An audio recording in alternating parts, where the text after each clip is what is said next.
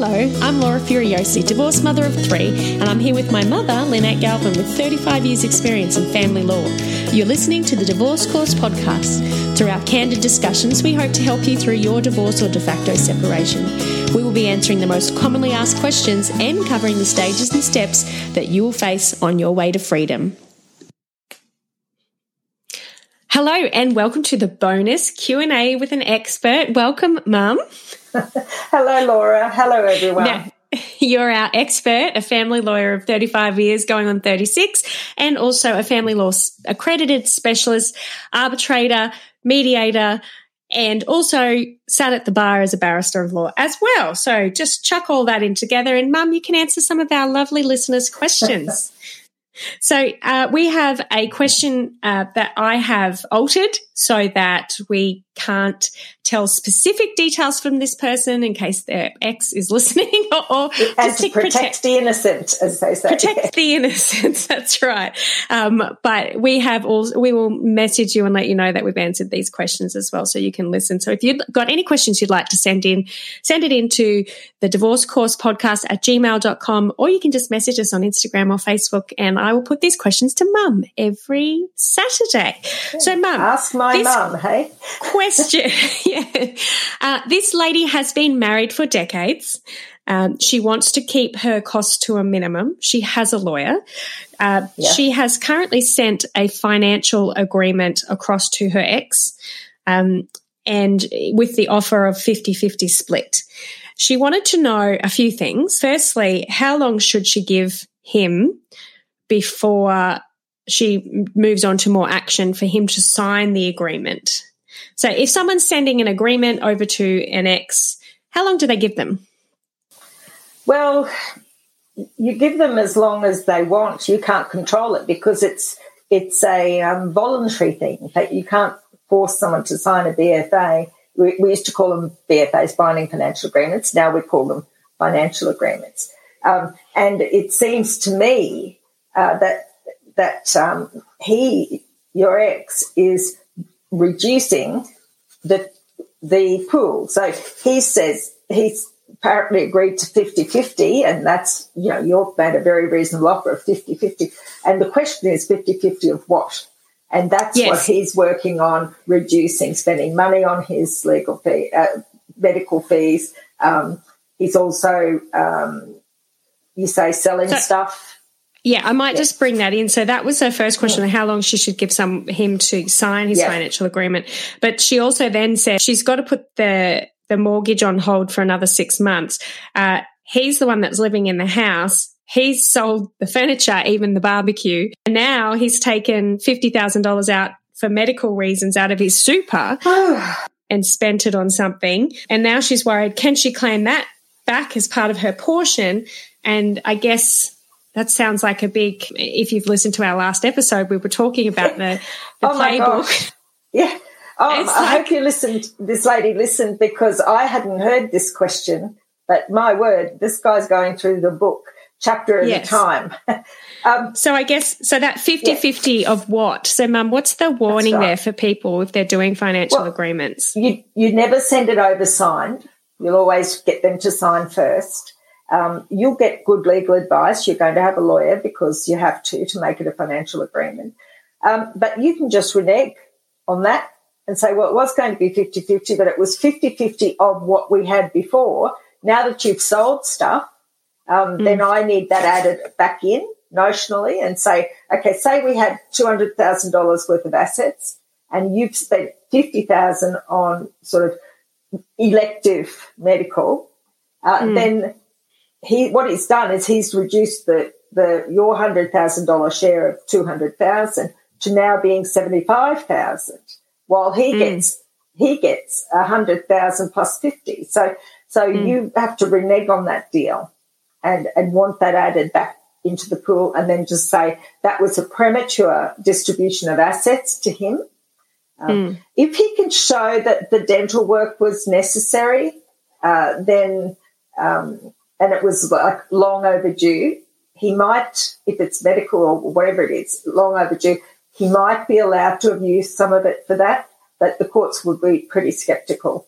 So mm. you need to go back um, this lady needs to change it to 60% maybe of the pool. Um, and, mm. and really watch this person. So if the furniture is being sold and you were hoping to get some of it, and if this person's sitting in the house, they've got all of the controls. So, and they've shown their true colours. Um, they're going to use that book, uh, the playbook. Um, and so they should, you need to be very careful. Maybe order, organise everything. Maybe organise everything so that you get your share of the furniture um, before mm. you sign, because that's something that you can't claw back. You know. Yeah. yeah. So I guess that you know her aim seems to be to be amicable and to get this sorted as quickly as possible without costing her too mm. much. But if you're working with someone who is a real piece of work, who is selling stuff and spending stuff uh, while you're trying to negotiate and That's still not. living in the house while you're still paying the mortgage, yeah. it sounds like it's not amicable. No, it's only amicable on your side, and I suspect amicable on his side until he gets what he wants. So I mm. think he has shown his true colours. And uh, mm. I hmm. think that it's time to start treating him as the manipulative, controlling person that he is. Well, I guess if you, if you played it down those two roads of if she doesn't do that, I mm. guess the downside is she's going to lose money. Um, if she does go down the road of of of saying, "Hey, this isn't fair. I think I should have sixty now," or you need to add that oh. back into my side. Um, there, would there be potential that she'll end up in court and then it will cost her more money? I guess that's something you have well, to weigh up. Yeah, you do have to weigh it up. And I mean, let's look at it from this person's point of view. He, the other person, he's in the house. Um, you, our lady seems to be the one putting the mortgage on hold and all of that sort of stuff. He's in the house. Mm. He's got all the stuff. Um, he's he's happy. mm. He has no incentive to move. Because mm. if he signs that agreement and the house gets sold, um, he has to move out. If he's going to buy the house from her, he has to go and get a mortgage and start paying mortgage payments. So, so he would be happy to be delayed as long as, as long possible. as possible. Yep, as long as possible. So you're really so going to have to find a lever. A lever. So what's a lever? It's just something getting moving, just to shift his butt. Um, no, so, just joking. Yeah, so it might be that um, you need to, under the new procedures now, you need to offer mediation with the names of some mediators. Um, and mm. require him. Um, and then if he doesn't, you might think about seeing if he'd agree to arbitration. I think this he doesn't want it to end. So there's mm. no he's just going to sit there. Um, so mm. I, have got a feeling after at least the mediation attempt, that particularly if he ignores it, I think you'll have to start proceedings in the court to get his attention. Otherwise, run, you'll wait. you'll quicker. wait. You wait, you wait, you wait, you wait, you wait, and you'll still have to go to court. And you'll still go to court, and in the meantime, you've wasted money. Um, you know, thinking he'll sign something. Oh, what a horrible human! if I was, if, if I think if that was my client and I, she was really adamant to settle on the 50 50 anyway um, and mm. just cut her losses, um, I'd be giving him a, a, deadline, a very short deadline to return the document. And the or else would be otherwise we're going to court and we're going to claw back that money that you've spent, put it back in. Right. So if you if you just super if this person super wanted it just to be over and done with and is just done with it and we're willing to cut losses say okay I'll do the 50-50 but you have to sign it by next week or we're going to go take you to court and we're going to claw all this back. So yeah, she can treat it like an offer. I've sent an offer over of 50-50 if it doesn't come back you know by 4 p.m. next Friday the whatever day it is um, mm. then that offer's withdrawn and I'll be seeking 60%, something like that, you know, just to, yeah. to give him an incentive. And I guess if you do go to court, you've got that cost thing, don't you? You can say, look, I yes. offered 50 50. And if the judge yes. ends up awarding more, then you can say, look, Your Honour, this person's wasted everybody's time. Can you can he please pay, pay my legal fees? it's called comfort and it's not all the legal mm. fees. It really is trying to find a lever for this bloke. Yeah. But I think go and get half your furniture as soon as you can. That would be yes. good. Yeah. See if the police okay. will come with you if it's a DV situation. Yeah. And just yeah. Sort of Look, that's I, I, my heart goes out to you. Uh, that's just the worst. And I, I that, that it's that moment I think in a lot of divorces where people are still stuck, entangled with their finances, with their ex, and everything depends on what the other person does. And if they're that kind of controlling and manipulative person, they're not going to let go without a fight or unless you really give them, like mum said, a lever. So mm-hmm. my heart goes out to you. Um, but also know that you're not the only person that this happens to because we just did a whole episode on that on Wednesday where we talk about the the NARC playbook, and that comes straight out of it. Now, Mum, um, that that is a big hairy question, and I'm going to leave it at that. But I have one more. Yes. How much wood could a lawyer chuck? what if a wood? and I can't even say it. How do you say that? How much wood could a woodchuck would?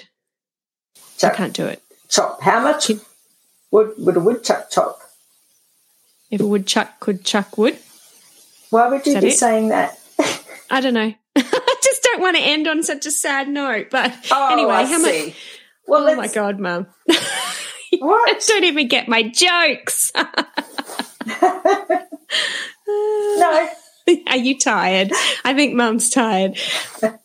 Anyway, uh, thank you for sending those questions in. Oh, I'm sorry about my bad joke and mum's lack of laughing. T- how dare you, mother? But if you have any questions that you would yes. like answered, please shoot them through. And look, sometimes they are quite complicated questions that we do get, and we try and like break it down into a way that is not identifiable, but also hopefully can help. So if this has helped you to the person who's who's written to us, I hope this has given you some comfort. And to everybody else, if you've got any questions, please shoot them through. We would love to help you and pick Mum's brains. Thanks, Mum. Bye. See you next week, everyone. If you found this podcast helpful, we'd love it if you could rate, review, and subscribe. By doing so, you are spreading the word to help someone else just like you. Lynn would like to remind you that this podcast is general advice only, and you should always get legal advice in relation to your particular situation. And remember that the Australian laws may have changed since recording.